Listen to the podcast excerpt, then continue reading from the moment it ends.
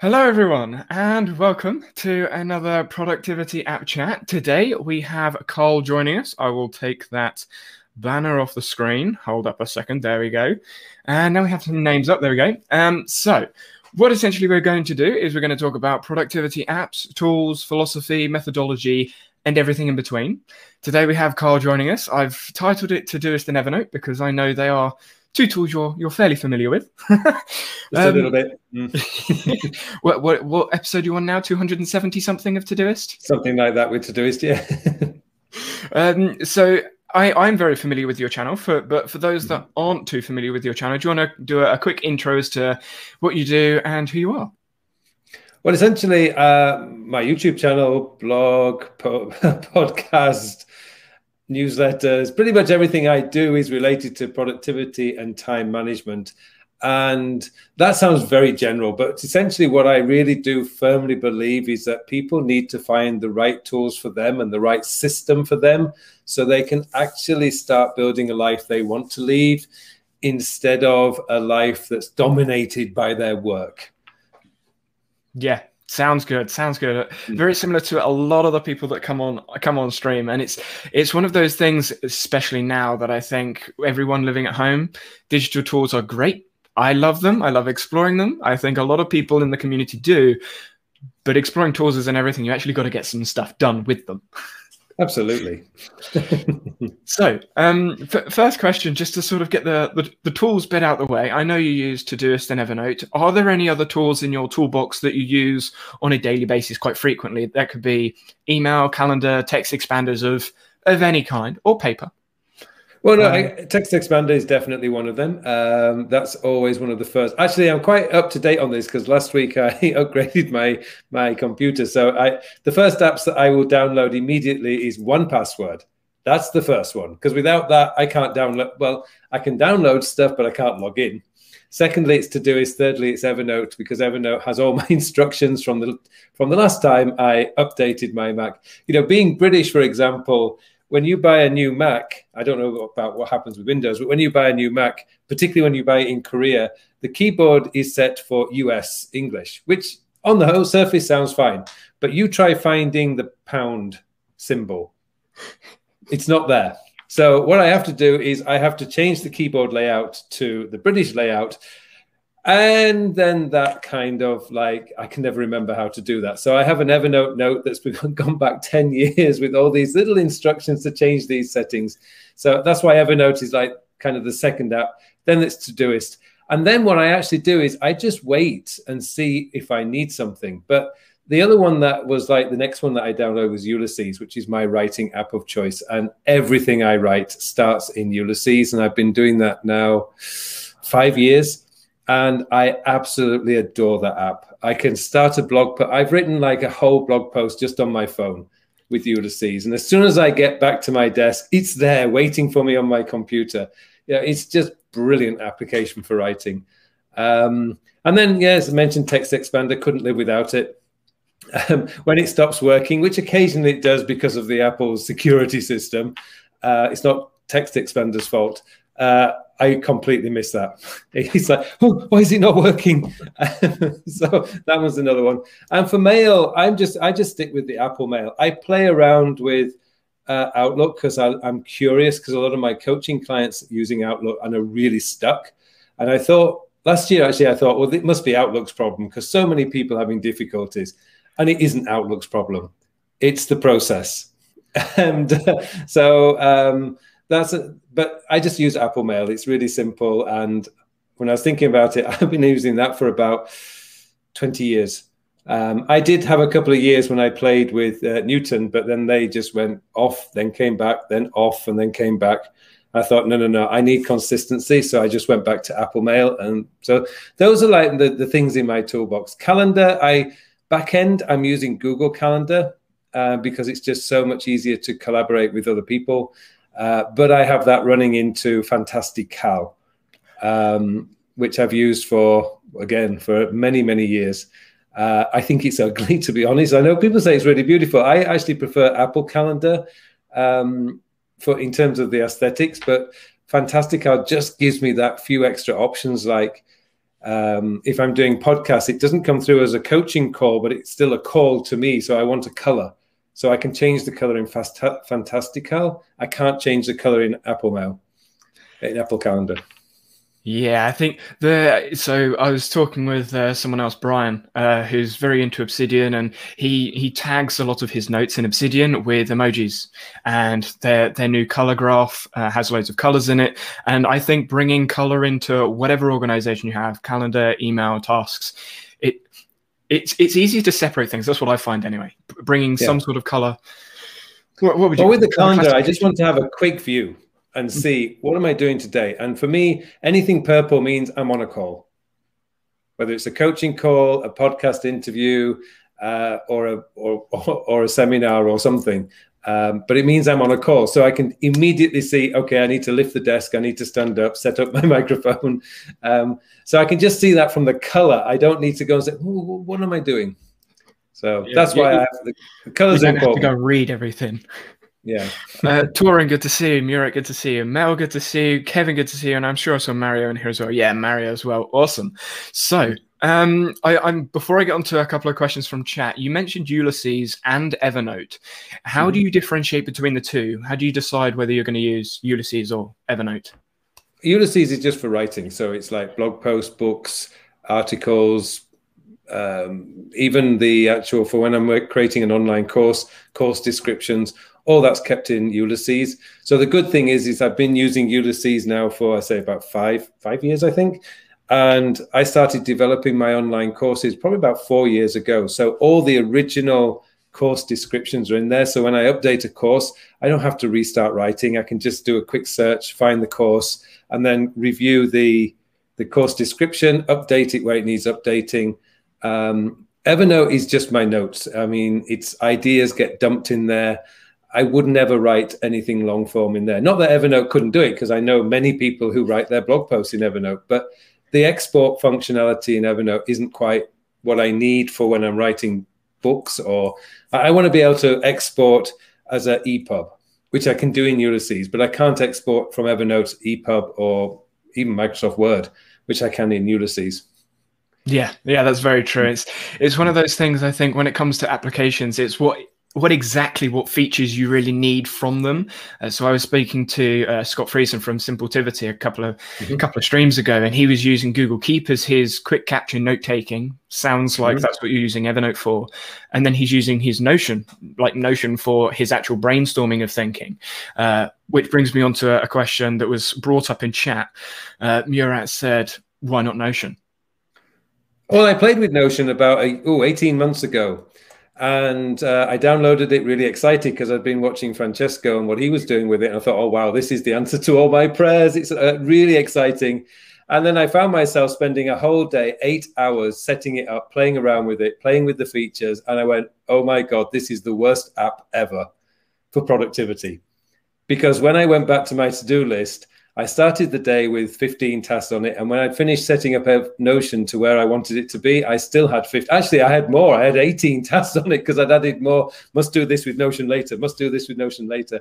And I went, whoa, whoa, whoa. And I, I stopped myself and said, hang on a minute. Does this solve any problem that I have at the moment? And it didn't. And it actually would have caused me huge amounts of problems with productivity yeah, it's a great tool to play with. It's incredibly function. I mean, the functionality of it is amazing. And if I was starting out again, it would definitely be a contender.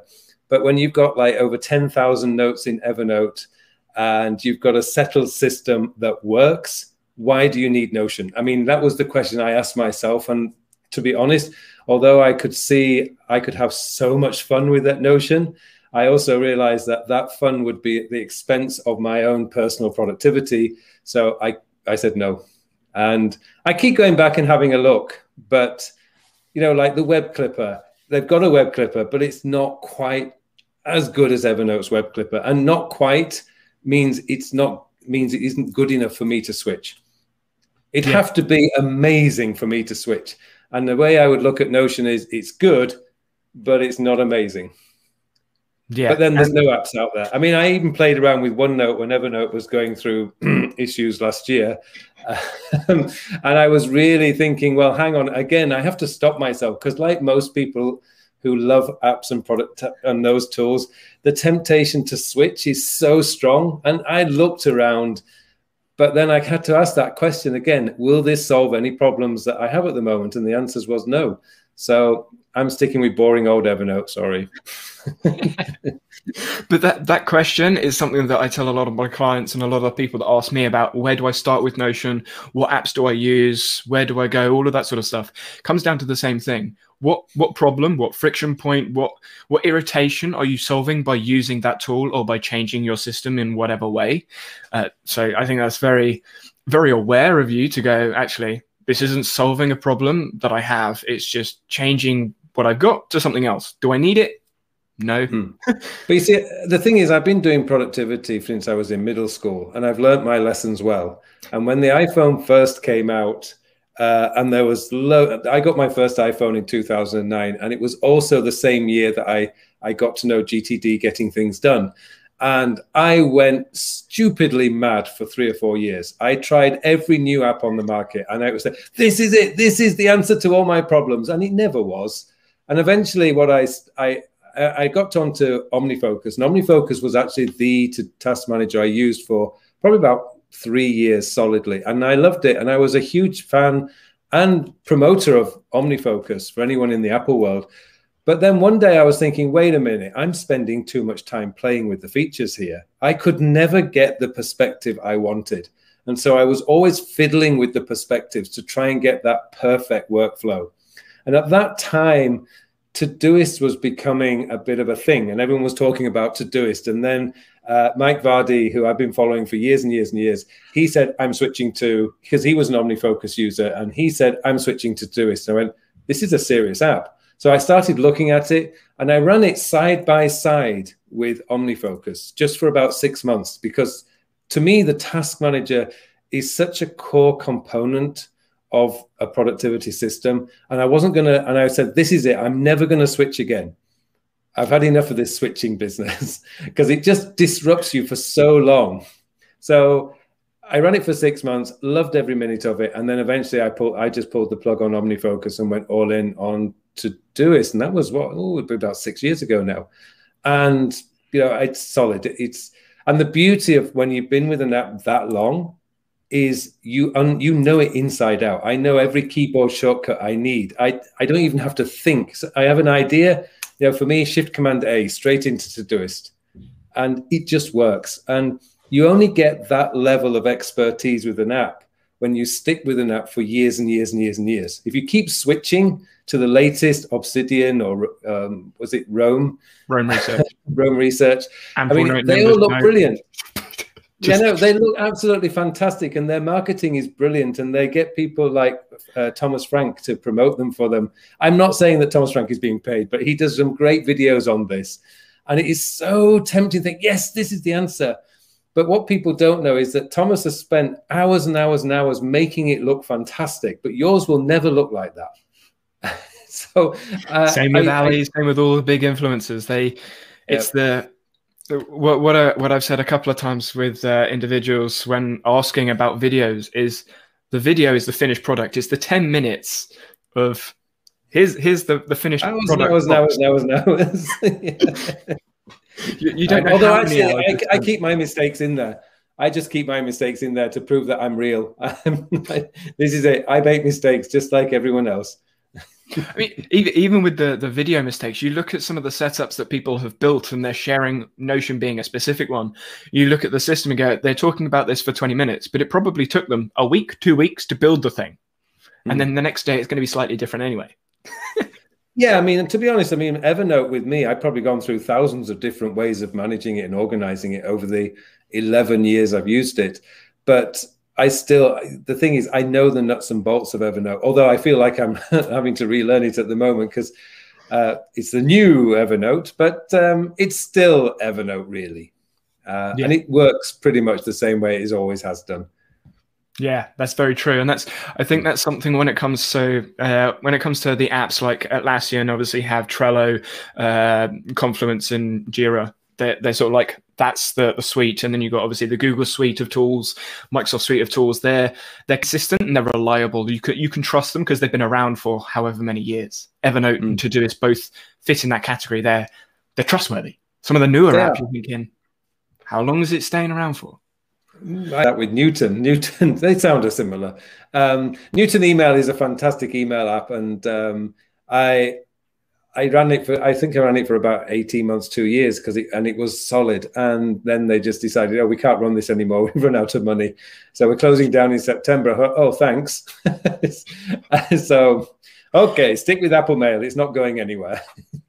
Yep, exactly. I think a lot of a lot of people in business need that security as well, uh, mm. especially with some of the cloud-based applications that potentially. I mean, I know Notion have been having some struggles with their with their storage and speed recently. ClickUp have also had some issues with their speed recently. Asana's had some troubles as well because they're cloud-based. It, they're not in full control. Right. And right. If, if you lose that as a business, yeah, yeah, yeah. not, not it disappears. Yeah. um, I, I, know Toran's a follower of yours, and he's suggesting working with Ulysses series, maybe. Oh, I've done a video on Ulysses and how I use it, but it's um, I I don't know. It's just such a simple app to learn. It's not actually you know it's just writing. It's it, you know you you open it up, and I usually direct people to a guy called um, uh, Shawn Blanc of the Sweet Setup because they've done a Ulysses course, which I did, which is fantastic. Um, but even if you don't want to do take their course, they've got so many blog posts that are, with videos attached to them on setups for Ulysses. And I always ask myself, could I do it better? And the answer was, I can't do any better than what they've done. They've done such a fantastic job. So when people ask me about what about Ulysses, and if they want to learn more, go to the sweet setup. Uh, Mike, uh, sorry, Shawn, Shawn Blanc uh, yeah. Brilliant, brilliant video there. It's about 20 minutes long, and he takes you through step by step how he organizes all his folders. And uh, my my setup is based on that uh, because I couldn't find well, there isn't a better system than what he's got set up. Yeah, I, I, I think when it comes to applications, there's there's typically a a not necessarily a best, but a, a working system, a working framework to build upon. So in Notion, typically you'll have a master task database of some sort, a master project database of some sort, and a master notes database. What else you have, that that's all out there. But once you've got those core fundamentals, you're set. I imagine with Todoist, once you've got your your folders, essentially your projects set up, it's just what colors what do you put in where? And that that brings that brings the, the features out of it and asks the person okay what what is your system? What what are you actually going to do? Um, mm. do you have do you have that written down anywhere? Do you have it in your head? Like this is my process or how, how do you um, not really because I, I work a system that i call the time sector system so i don't have my projects in my task manager. I just all my tasks are in there and they're organized by when i'm going to do them because in the 21st century, um, you know, it's really about time. Uh, we're getting less and less of it. We've, you know, when when I started my digital productivity journey, there was no such thing as Slack or Twist, or uh, WhatsApp was very new, and people are using it more for social things. Over here in Korea, we've got one called Kakao Talk, which is pretty much WhatsApp, but the Korean version and companies all have their their team groups. Everything's in kakao talk. None of this existed when i started out with my first iphone in 2009 and i realized that things were very much simpler then. But now as time's gone by you know we've got slack messages coming in. We've got whatsapp groups messages coming in. It's constant barrage and I don't have time to start thinking which project does this belong to, which project does that belong to, how should I tag this, how should I label this, or whatever. Now, I don't have time for that. So the only decision I really need to make is when. When am I going to do this? This week, next week, later this month, next month? When? When am I going to do it? And I find now that I'm so fast at processing my inbox because that's the only question I need to ask. And if it needs doing this week, I'll add a date. And that's the only time I would add a date. Um, so, and then I just have my process, which is a workflow. So I've got my start of day, my daily focus, and my closing down. That's it, my filters. So start of day is just like um, basically my objectives. What's my objective this today? What am I? What do I? If you like, what are my must dos today? And I try and restrict that to two because realistically, trying to do more than that when when the day starts and all the unknowns come in and the emergencies and the crises calls because there always somebody else has a crisis. Um, you know, realistically, I know I can get two objectives done. But if you do two objectives a day, seven days a week, that's 14 times that by four. My maths is not that good. Um, but we're talking quite a lot. it's 28, um, 56 is 56 really meaningful tasks a month. And how many people can put their hand on their heart and say, I get 56 or more really meaningful tasks done a month? There's not many people because we end up getting caught up in that daily deluge of emergencies and crises that are not really emergencies and crises. And if you ignored them, they'd sort themselves out. Most of them would sort themselves out on their own anyway. I love this wonderful story about Napoleon. I don't know if it was true, but Napoleon always told the um, the guy who was dealing with his email, or he probably wasn't dealing with email in those days. Actually, it was mail. Every time he got a mail, he told him to put it to one side for three weeks because he said 72% of all the de- demands and requests in there will have sorted themselves out within that time period. And I kind of follow the same thing these days. Um, I know that if I leave something until the end of the day and then I get back to somebody, that usually the reply is, "It's okay, I sorted it out." But you know, at nine o'clock this morning, that was a major crisis. Um, oh, yes. So you know, I, am the kind of position I'm in now is I try not to be as reactive. Um, I've learned now what a genuine crisis looks like and what a panic looks like, and I can ignore the panics. Um, so, so my process is just the two objectives, get them done. My focus work for the day is usually about eight tasks that are really important that I would like to get done, but it wouldn't be the end of the day world if I didn't, and I just reschedule if I don't the ones I don't get done. And then the closing down is just to kind of little reminders. Don't forget to plan tomorrow and little things like that. Okay, very nice. Uh, it's it's funny that you say about the so the, the things to potentially ignore.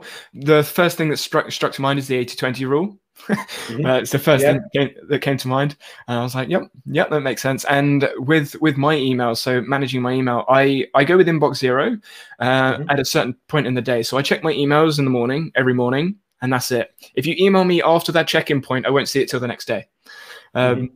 Yes, there are some negatives about it, but it saves me from being stressed out about checking my emails every day, like all well, the time. I think, I think people need to realize with email, think of it this way: if your house was on fire, your neighbors would not be emailing you to tell you.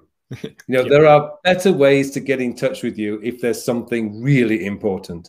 So you don't, I know that a lot of people will say, oh, but my boss expects me to reply to the email. But I would always ask the question, why? because usually that reason why is because you've always responded quickly. But if you always respond quickly to your bosses or your clients' emails, you're setting an expectation. And that is incredibly dangerous. And when I first came to Korea, we in Korean society and like most Asian cultures, it's what we call a very hierarchical society. It's based on Confucianism. And the boss is God, basically. And when the boss says jump, you know, you say how high. So I've seen people in a meeting with a really important client at a very crucial time get a call from their boss and they will answer it in the meeting because it's their boss calling. Now, I was shocked when I first saw this, but also when I first came to Korea, I was kind of naive. I didn't know about this. And my chairman of the company I was working for at the time called me on a Saturday and I just ignored it because I thought, hey, it's weekend. I don't work weekends. You know, my British culture was still very strong in those days. On Monday morning, I called him back and he says, uh, I called you on Saturday. I said, Yes, I know. I'm, I'm returning your call. Why didn't you answer your phone? Well, well it's a weekend. I don't. And I thought I had to think very quickly. Uh, I, I, don't carry my phone with me on a weekend. and, but it was a wake up call. When I talked to my Korean colleagues about it, you ignored his call?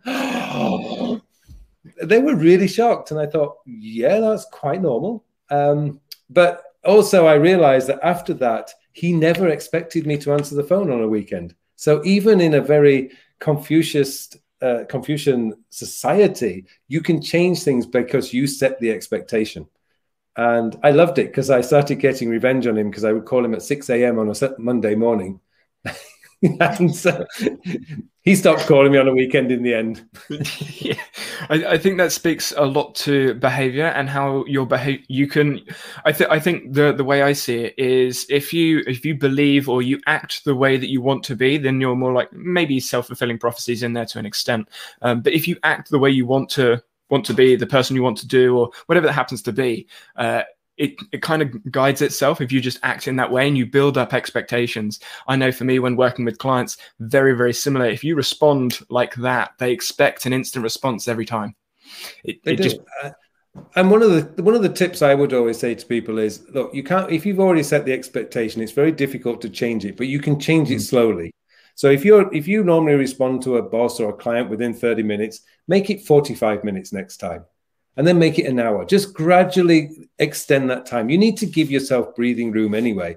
But the other thing is if you if it's a new client, tell them your rules.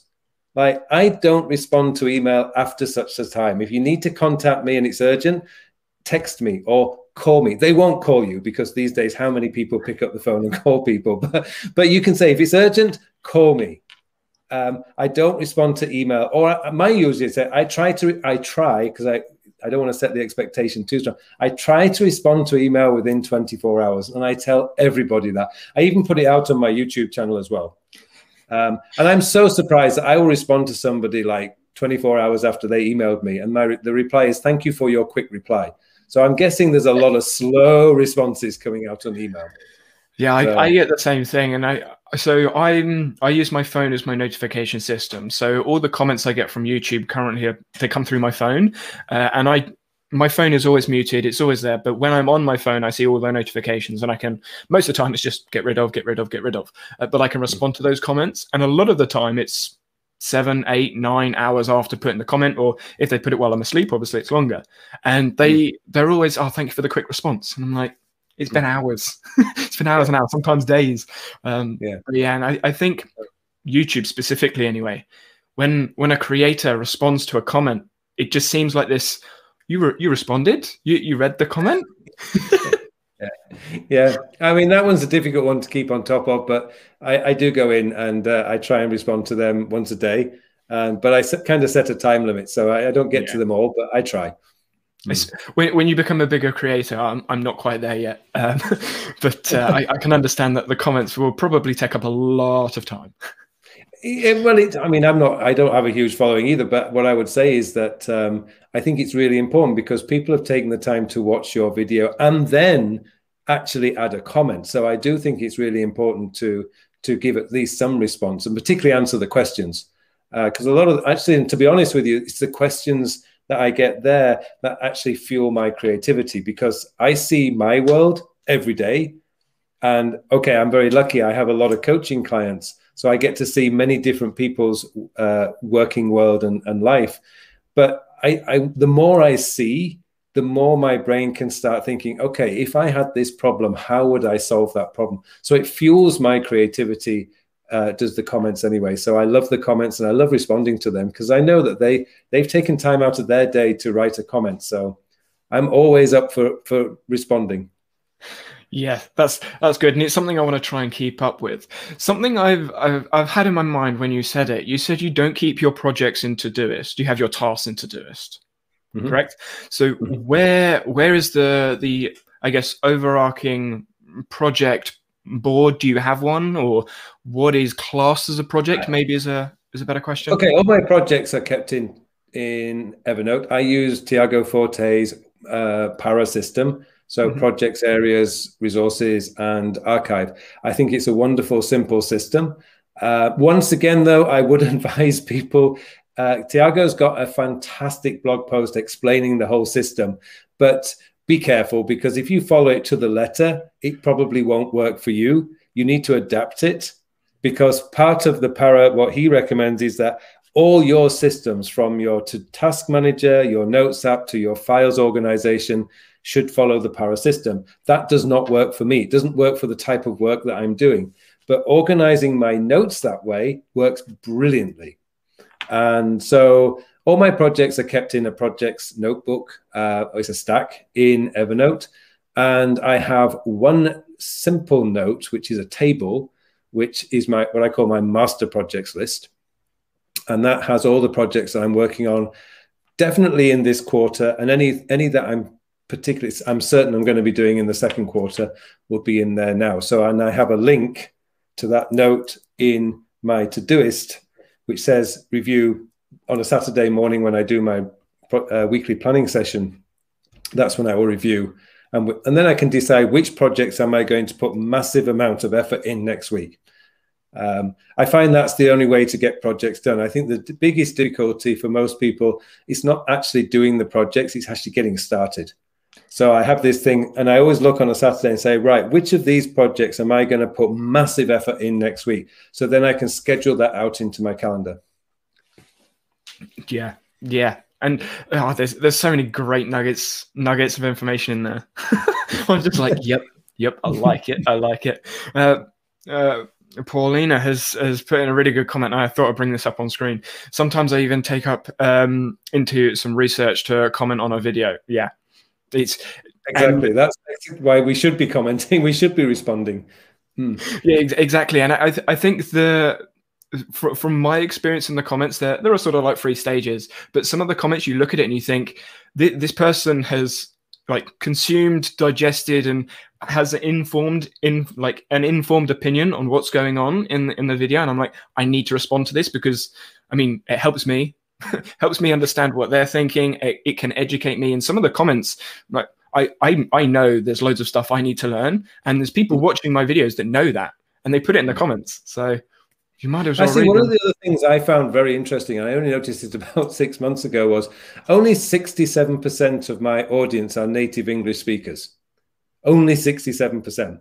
So that actually means that there's 30, if my math is correct, 30 30, well, more than 35% um, are non-native English speakers. Now, fortunately for me, I've I spent 15 years teaching English here in Korea. So my whole life was 15 years of my life was spent speaking to non-native English speakers. In fact, actually, my wife is Korean, so she's non-native English speaker as well. So I know that when somebody watches a video of mine, that I'm likely to be speaking very fast. And because there's a time pressure on it and and also i'm very aware that some of the things i'm doing and I, when i'm editing the video i look at it and think ah, that's too fast so i know sometimes a lot of the questions i'll get are from non-native english speakers who've misunderstood something. That's not their fault. That's my fault. I see that purely as my fault because i didn't explain it properly or slowly enough so that everyone can catch it. And I have had some comments which have always made me laugh from native speakers saying, Oh boy, you speak so slowly. And I'm going, Thank you, thank you. but they're thinking they're criticizing me, and I'm just saying, Thank you, I'm speaking slowly. so, yeah, I'm I'm on the other side of that. I'm I'm very enthusiastic, and when I speak, I, I speak quite quickly anyway. And when I'm enthusiastic about uh, enthusiastic about something, I speak quicker. And mm-hmm. in the videos, you have that sort of not necessarily urgency, but you're you you just you want to get all the info out, and then yeah. it's it's just quick. Um, and a lot of people, it, it's funny. I have a lot of my audience watch me at times two speed, and it's perfectly fine. And then I have mm-hmm. other people watching it at 0.5 speed and saying I still talk too quick I can't please everyone. Yeah, exactly. But you've got to be aware of your audience, and that's one of the great stats that I saw on YouTube. And I do look at it, and you know, uh, at third, I think it's thirty-eight percent, isn't it? No, yeah, thirty-eight percent. Oh, 33 percent. Sorry, um, of my audience are non-native English speakers. That was a wake-up call. Made me realize that I do have to speak slowly. Yeah, that's that's interesting. Actually, I, I haven't asked some of the other channels that are similar to ours with with apps, but my my audience are predominantly uh, US, UK, US, UK, mm. New Zealand, and Australia. Um, mm. They're like the, the, the top four. Um, yeah. So it's interesting. What, what, are your what are your main countries then? I'm curious. Uh, Germany, India, and oh, I can't remember the other one. Um, but I know Germany and India are always up there. Um, and it's I think it's actually Spanish is the second language because the third language, or um, but it doesn't actually divide that by country. Mm. Uh, it's Spanish, which I know that Spanish is the second most popular language in the world, so it's likely to be Spanish. But India is definitely up there. Germany is up there as well, but uh, but they have a population of what 90, 110 million, if I remember correctly. So um, somewhere around there, yeah. Yeah, I'll, yeah. I'll, probably do a, quiz or something about populations because I like learning random facts because trivia is yeah. fun. yeah. So, so that, that kind of makes sense. But um, so that that's. But I know that Germany, India, and Spanish are the three other languages um, that are people watching my video. So it's really important that I don't speak too fast and I don't use colloquialisms and and my original Yorkshire uh, words that that occasionally slip out, and my wife will go, "What?" I say, "Oh, sorry." oh, okay. Someone, someone from Chile. I, I saw that actually further up. Yes, I, I do have a lot of people from all over the world. It's just the majority that watch the videos are from are hmm. from the, the, the bigger countries, I guess. Um, Torin put an interesting point in when we were talking about Para. Tried Para for a while, but I eventually came up with my own system, and I think that is the best way, from my experience, the best way to come up with a system is to use other people's ideas, methodology, whether that's GTD, whether that's Para, PPV from August Bradley, or insert any system that someone's spoken about use what they've got like take the bits you like and leave leave everything out and build your own system for for yourself around whatever tools you found. Is is that what yeah it's, it's really important that it works for you. Um and actually to me that's part of the fun because you end up with systems that really do work um for you. So um that's why i think once those once you've got a system working for you the tools just slip into place yeah. But I think the mistake people make is they start with the tools and the tools are they'll give you a sample to set it up because obviously they want you to get started with their app. So I know with Todoist, so every time you set up an account, it's got person work, personal, shopping, and stuff like that. So people who are new to this will naturally think, oh, that's the way to organize my projects. But it isn't. There are many different ways of organizing projects.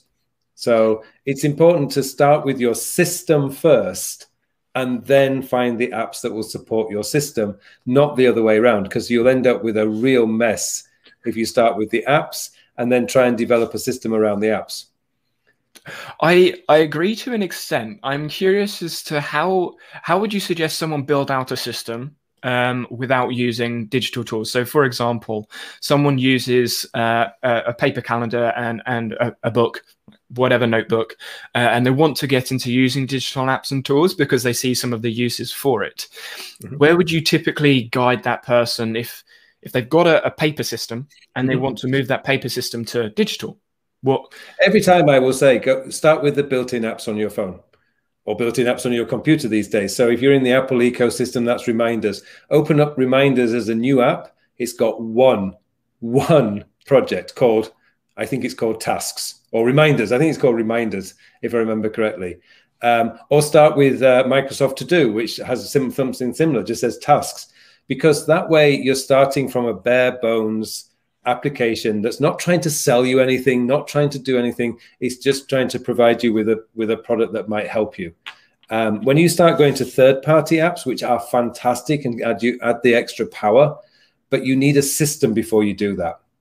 Um, that's why I would always say, like Google Google Tasks, for example. I mean, you open up that as a fresh new account, and there's nothing there except one tasks or uh, to dos or whatever they call it. Um, and then you build it out yourself. And that's how you do it because then you start to see how you're using it. Um, be patient. It takes, I mean, when I think about it, it's probably, well, David Allen's a classic example. He will tell you, took him 20 years to come up with GTD. 20 years.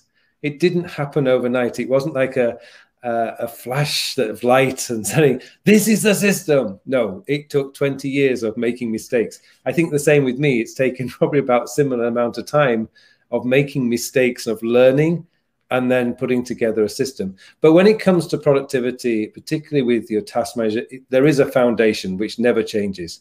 You've got to collect everything and you've got to collect it into a trusted place. You need some time each day to organize what you collected into place that you can find it later when you need it. And of course, you need to be doing the work.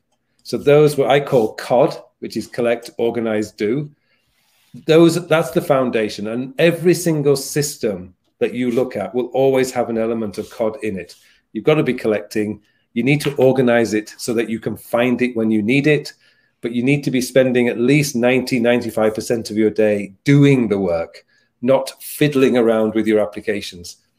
and uh, that's the way I look at it.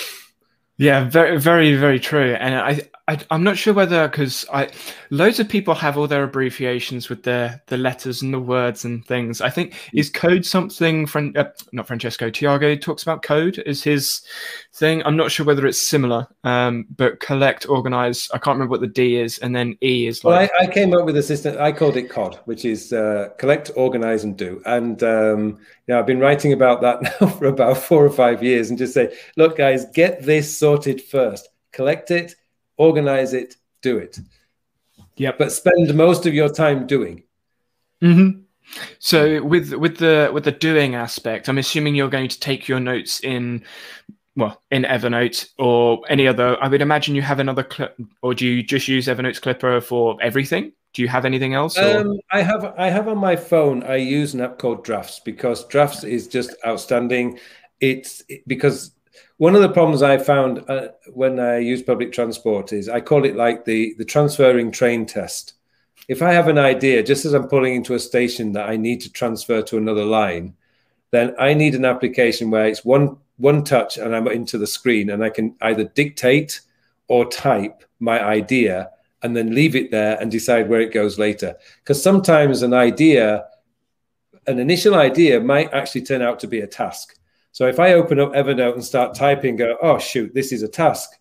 And then I have to close that down, open up to do it. And that was a real pain in the early days. So what I did then was I came across this app called Drafts. And again, I've been using this one for years and years and years. And it's right down in the bottom right hand screen of my phone. So it's like I blindly I can just tap that. It's also on my watch. So when I'm driving, I know I don't even have to look at my watch. I know exactly where it is, bottom left corner, tap, speak, and it's in. And the way that I've set drafts up is I get the badge icon if there's something that's not been processed. So at the end of the day, I can't miss it. It's got one or two or three, and I can go in and then I can decide, oh, this is a task, send it to Todoist, or this is a, an, an idea, send it to Evernote. So that's the only addition that I actually have. Right. I, uh, I was going to say because that that sort of answers the question I was going to follow up with is when you grab notes going through the the COD system, I, I assume you need to process the note in some way. Do you process that?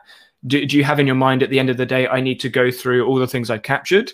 Do you have a reminder for that, or is it just something you're just you just habit now it's, that you go it's, in? It's habit now. It's just part of my closing down. I just I go, you know, I'll I'll clear out my Todoist task for the day down to zero, open up the inbox, and then I just decide, as I said at the beginning, when when am I going to do these?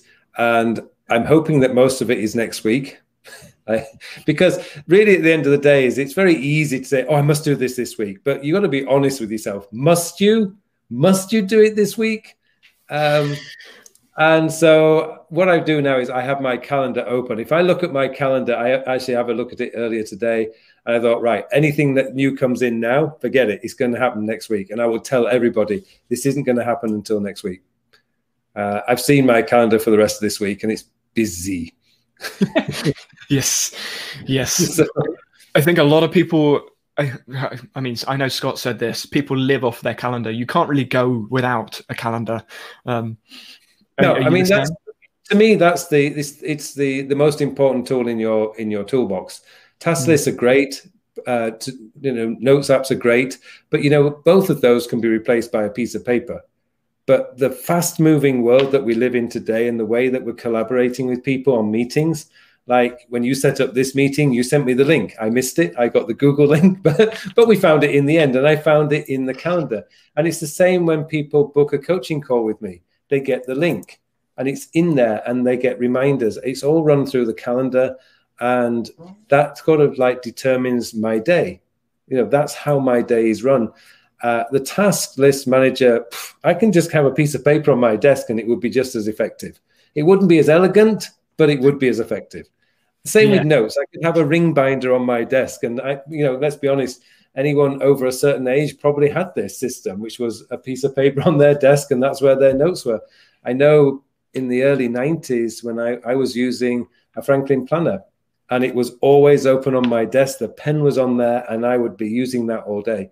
So those systems worked. So, but the one thing these days, because of the way you don't want to be going, are you free on Tuesday? No, I'm not free Tuesday. Could you make it Wednesday, 12? Well, no, I can't make it to. How about three o'clock? No, I'm busy. You know, do you really want that? No. So your calendar these days is probably it is it's your most powerful productivity tool you have in your toolkit. Uh, and you, when you get into, you know when you get into the world of time blocking as well, I mean it's brilliant. I was going to ask, do you how much how much do you time block? Are you uh, are you meticulous in your time blocking, or is it more of a this is a, a section of time that I want to be doing this sort of thing? Well, it's for me. Time blocking was about starting to understand where was I at my most creative, and my I'm at my most creative in the mornings and late at night. I, am one of these weird people. I have two. I'm, maybe I'm lucky, but I, some people say no, you're weird. But I, I can I can really focus for about two or three hours in the morning and I can focus for about two hours in late at night. So from maybe 10 till midnight, I, I can do another good focus session. In between, I'm toast. I'm, I'm no good. So what I do is knowing that I will block out the early mornings and I will block out late at night so that I can do the focused work. So that gives me a good five hours of focused work every day. And I, I work I work seven days a week because I love what I do and you know my wife would just get really irritated if I was hanging around her all day. so, so she quite exactly likes it when I disappear into the office. yeah, I'm exactly the same. I, th- I think in the in the not necessarily the creative world, but individuals that have a little bit more control over what they can do because they enjoy what they do. The work hours can go both ways. You can say, well, I can control how much I work. But then mm-hmm. instead of having the 35 hour week, you have the 50, 60 hour week because you're just going and going. So how do you how do you tell yourself to stop? Because I mean, for me, I have a lot of energy. Maybe it's because of my age. I'm not sure, uh, but I can quite easily work 10, 12 hours in a day and go, oh, I need to sleep because it's something my body needs. yep. Uh, well, I do have that problem too. But um, actually, what I do is I uh, nowadays I will take I have a call Tuesday mornings, and then from 9 a.m. I, I block Tuesday off as much as I can. Uh, occasionally, I have podcast recordings on a Tuesday, late Tuesday evening, but it still gives me the whole day. And we're very fortunate. We moved from Seoul, the main city here in Korea, to the east coast. So we're only five minutes away from the beach. And right now, it's not particularly pleasant because it's minus 11. Oh, it's minus two now. It's minus two outside late at night, but it's minus two, but it's still cold. Um, but in a few weeks' time, it's going to get springtime and it'll be really nice and warm. So five minutes away from the beach. So yeah, we can go and sit out there. At the moment, we sit in the car shivering, drinking hot coffee, but we're saying we're at the beach. but hopefully, in a few weeks' time, we'll be able to walk along the beach and um, enjoy the coffee. Um, but we can go off and do, you know, go out and have family trips and stuff like that on a Tuesday. Um, but and the other one is on Saturday nights, I block um, three hours on a Saturday evening for TV time to catch up with Death in Paradise at the moment, because I love that series. Um, uh, eight out of cats do. Eight out of cats do. Countdown. Love that one. And would I lie to you? So funny. Oh, I'm sorry. These are all British comedy shows, but I just absolutely love them, and I can get them on YouTube. So that's my Saturday night. Oh, okay. Yeah. I mean, I, I've got to like. Yes, I agree. Maybe it's maybe it's because I'm also British. And Paulina asked a question that was, I think you kind of covered it. Uh, how long did it take you to find your systems? Uh, I've been searching for a year now and still struggling. So for me, I would say I'm still searching for my system. I have a system and framework that works for me. I get stuff done. Is it perfect? No. Um, and I don't think there's going to be a I found it no end point because things are mm-hmm. always changing, interests are always evolving, life is obviously changing. So I would say I found a framework. Maybe you could class this as a system to get me doing things. Um, much more of a mindset than a system. Um, so I haven't found it. Um, what, what about you? Are You sort of you see you nodding. Okay, so to find your system, I don't think you ever will because it will always evolve because technology is always evolving. And the next the next big thing of course is going to be how machine learning and if we ever get real ai not this mm. algorithmic ai which is still byte, uh, bits and bytes and uh, binary code. But when i think back to where my system is today and where it was back in 1992 93 with the franklin planner it's still pretty much fundamentally the same. I'm collecting all day. I have a list, a task list that tells me what my priorities are. So, as I said before, I have my two objectives and then eight focus tasks. That was an evolution, but I still was. I mean, anyone who's familiar with the Franklin Planner, you had A1, A2, these were your priorities, and then you had B1, B2, and then C1, C3. And I was used, I used that for I think it was 14 years. And although GTD, I temporarily suspended that prioritizing. I soon I came back to it when I did the um, when I did the uh, time se- uh, time sector system because I realized no priorities are still important. What are my objectives today? And I actually learned that from Tony Robbins as well, which is there's a lot of stuff that gets thrown at you every single day. Eighty percent of which is just comp- you can just ignore, although it's very hard to do so. Twenty percent of which will actually get the job done. Our job is to figure out what is that twenty percent. That's the real battle I have every day. What's the 20% that's going to get 80% of my work done? it's a battle. You'll never win it, but it's worth trying every day because when you do have those successful days, you think, okay, I only did 20% of my task today, but whoa, I moved that project forward. That's what you're looking for. Um, okay. So there will be a system that you start out with. And what will happen is you will build on that and it will evolve over time. So Franklin Planner was purely analog system. I'm a now, you know, 20 years later, whatever, I am now purely digital system. I have no paper. I don't have a printer. Um, anything, any paper that comes my way, scanned, and it's straight into my digital system. I think I did that three years ago. I went paperless, and I've never looked back, and I've never had any issues. There's a few legal documents you obviously have to keep, uh, but I've got that down to probably about this thick file now, and um, that's it. And I'm really looking forward to digital passports. because that's yes. a real pain having to still oh have i got my passport because all my tickets you know well i know we don't travel these days but when we can travel again you know all your tickets was in my iphone's wallet it's like ka-ching ka-ching ka-ching it was just easy but then you get to passport control and it's like where's my document so which i'm just waiting for that. Yeah digital passports please Yeah, they're they're, they're coming. Uh, when when you mentioned the 80-20 rule, I think this is a skill. I know that it's a skill I had to learn. Um, I learned it at university because you just have to. Is the skill of saying no and knowing when to say no to something, because it's very easy. I know for me anyway, it was very easy for me to say yes, I'll do that. Yes, I'll do that. And then you look at the end of the day and you think, I've said yes to way too much stuff. Uh, mm. And it's easy to say yes to all of the tasks that you've put down. So it's it's learning to say no sometimes all the time to certain things. And it's i guess it, it's it's that skill of what can i say no to now? Or just say no to one, actually one of the thing tricks i've learned on this and it was again it was purely by accident was um, is when somebody says oh can we meet up on wednesday? I never say yes. I'll say let me check my calendar now of course i could pick out my phone and check my calendar but i want time to think about it so I say, let me check my calendar and I'll get back to you. And it's a lot easier to say no via text message. Actually, you don't just say no, you kind of say, I'm really sorry, I'm fully booked that day. Um, let's try another day. and then you don't you don't you don't mention that. You just say, let's try another day. It's like let's do lunch sometime. Mm-hmm. Yeah. There was a wonderful expression. Somebody says, if you're not wildly excited about doing something, then don't do it. And yes. it's really hard. By the way, that that you've got to be really strong to be able to do that. But if you're not wildly excited about doing something, then say no. Uh, it, so that's actually something that I've said quite a few times. It's it's it's a motto that I've sort of adopted for myself when I when I was struggling a few years back. Is fun first.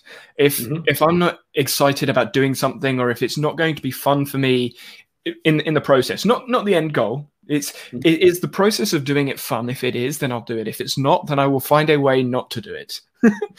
yeah. Whether that's good or bad. Uh, Absolutely. Hmm. Uh, and someone asked about your channel. I do. Where where was the name? Uh, I there it is. Uh, can anybody let you know about the channel? So I've linked Carl's channel in the description, so you can just click on the app mention, and I believe it's just your name anyway. Um, so yeah, you can find me. Just type in my name, and you'll find me.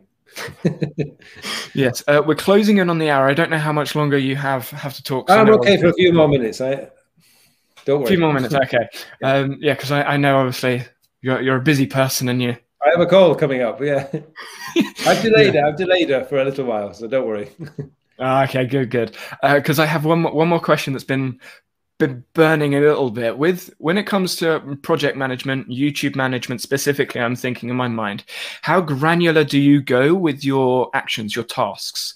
Uh, I know some people when they have their their video, they just go, "This is a video. I'm going to put it on my task list." And I'm thinking like Matt D'Avella, for example, he goes, "I need to do a video." And that's just in his to, like to do app, and and that's it. And then everything to do with that task, he just it's up here then you have other people that are extremely granular and go, okay, I'm going to have this is my research. I'm going to use this for this bit. I'm going to do this for this. I'm going to time block this out and really, really granular with their whole video project process. Mm-hmm. What's what does that look like for you? Um, okay, Wednesday is finalized the. Um, so this is one task on Wednesday, which is finalize the video list for this week. Actually, it's next week really, because obviously they go out the following week. Uh, Thursday, record screencasts. That's it. Friday, we score, uh, record headshots, and I have a floating task which says edit videos because I need, I know I need about two hours to edit the videos. So um, I will try and do that on a Friday, but more often than not, it gets done on a Saturday morning, uh, and that's it. Um, once they're done, I do have a checklist because I, I found I was forgetting things. So it was like um, little things like check the video rendered correctly. So it's very easy to let Premiere Pro render it and save it into the right folder and then upload that to YouTube and then find that something's missing. So I have to watch the video um, first to make sure it's rendered properly. Um, so that's on. That's actually like a checklist that I have for this, which is in Evernote, uh, just to make sure that I do do the following things. Um, but that's really about it. There's, I don't go granular, and um, as I say, I'm very, very fortunate now because I have uh, quite a few people who do follow me and they leave comments and questions. And I get a lot of email now as well with questions. And this is fantastic because that feeds that, you know, people talk about, well, do you get that, the, the writer's block kind of thing or YouTuber's block, I suppose it's called now. Uh, yes, I did in the first year when nobody was really asking questions or leaving comments. But once they started coming, that fuels it. I mean, I get, I will get many, many questions each week, and I can pick and choose which one. Oh, right, I can explain that in Todoist, or I can explain that using Evernote, or I can do that as a productivity mastery series video on my YouTube channel as well, um, which will explain why I don't do this or why I think you should do that. So yeah. I'm lucky now. Are you familiar with Seth Godin's view on the on the writer's block? Um, I love Seth Godin. so um, I've actually just about to start reading his latest book, which is called The Practice, because I saw him being interviewed on Impact Theory recently. I think it was back in December, and he talked about the book and about the process. And I, I, I I've learned myself that yes, it's about the process. Every Monday morning, I write a blog post.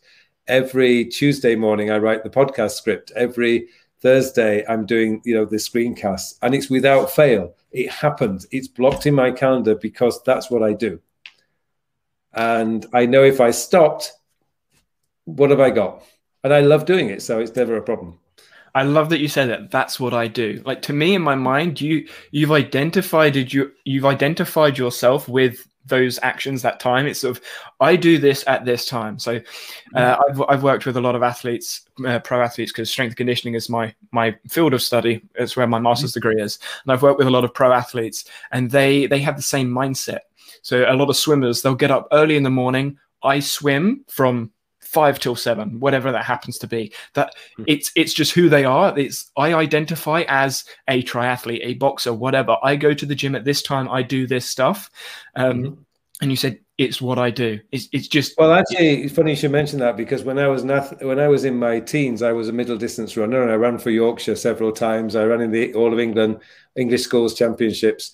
Um, so I was as you can be in the UK in sport in school. I was as full time athlete as you can be, and so I had some fantastic coaches who always taught me it's it's not what you do on the track in the summer; it's what you do in, in the country on those muddy, wet, cold fields in the winter that will determine how successful you are in the summer. So I learned, fortunately, as a teenager, that it's you know the glory is what comes after the hard work that you put in and it's you've got to do it you just you can't you know, I, I do remember as an athlete, there were these people who who were you can call them talented, and they'd start the season off and they would be so much faster than everyone else. But when it got to the middle of the season and when it got to the end of the season, when it really mattered, because that's when the big trophies were coming, that's when the championships were, you know, they'd gone, they'd bust it because they didn't have the strength. They didn't put the effort in the winter. And so I saw it and I learned from them and I still apply that today. And it's what I do. I I create content and I love doing it. And something that Seth Godin said, it's don't don't look for something you love doing, love what you do. And that just hit it for me. I thought, that's why I keep doing this. This is why I keep waking up on a Monday morning and sit down and, and on a Monday morning, I'm sat at my computer writing with a big smile on my face, thinking I am the luckiest guy in the world. Yeah. And I mean, the two questions I like to ask myself one in the morning is Do I want to get up? If I want to get up, I know I'm doing something I'm excited about in the day. And every morning, if I ask myself that question and I get like, I get out of bed very quickly. Um, I'm not a morning person, but as soon as I'm up, I'm up. Like, that, that's it. I'm good. I'm going. I'm working. And then the other one is right at the end of the day Do I want to go to bed? If the answer is no, then I know I'm doing something again that I'm enjoying, I'm having fun with. And those two questions at the start and the end of the day if the answers change, I know something I've either I either did the last day wasn't that fun, wasn't exciting, or I know something's coming up in the day that isn't that fun, isn't that exciting. So I need to change something some way uh, mm-hmm. to to keep that smile on my face that just doesn't yeah. go, and the enthusiasm because it's it's fun, mm. Fun first. Uh. I, I, think we can we can close it out with with this comment, uh, Paulina. Thank you very much for the interview, Danny and Carl. I just got so many new ideas to improve my system, and yeah, I love it. I love it, and that's that's why I'm doing these conversations because it's not just us nerding out a little bit about all the the, the fun fun little the yeah the, the nerdy parts of the systems, but it's it's helping others do the same thing. It is. It's a wonderful journey, mm. and I've been doing it, as I say since middle school, and I would never stop because I just love it. Always looking i think it starts with the question how can i do it better? Mm. and i love that question because it does keep forcing me to look at everything regularly not necessarily every day but certainly once every three months and just thinking is this working? Could i do it better? And uh, that's, how, that's how you get better it's funny you say that. I remember the. I don't know why it's glued in my head. Um, Mr. Haplin was his name. Year six teacher. We were doing a DT project in schools, like you know, with the sticks, and you build a cube with the glue. Mm-hmm. Yeah, and I said that'll do, and he said no, no. You never say that'll do. It's how can I do this better, and that's just stuck with me. So, year six teacher, thank you. You probably have no idea what you're doing now, but yes. Okay, um, so we can we can close out there. I apologise for the dog if you can hear it. The dog's barking downstairs. Um, is there is there anywhere you want to direct people, um, people watching on the replay or still still listening in? Is there anywhere you want to direct them other than the YouTube channel? Yeah, they can find me at my website, which is carlpullein.com. Uh, access to all my blog posts, podcast, YouTube channel, and everything else that I do is right there. Awesome, awesome. It has been great speaking, and I'm I, would love to have you on another time, maybe a few months in the future, and see see if anything has changed in the world. We never know. Um, never know. Keeping in touch with with all the productivity. I, I class myself as a productivity nerd. I don't know whether mm-hmm. you're happy to grab that label. But no, no, I'm perfectly happy with that. Productivity nerds. Uh, but yeah, so thank you for talking. And to everyone else, I will probably go live on Twitch later on because I've got some things messing around. I use Twitch for my exploring random random doing stuff um but yeah i'm going to be streaming on youtube in a couple of days with a, another another interesting guest i'm looking forward to that conversation so yeah Thank you, Carl, for your time. And uh, to everyone else, I will see you either on Twitch, YouTube, or in the comment section. So have a good morning, day, evening, whatever time it is when you are. And I'll see you then.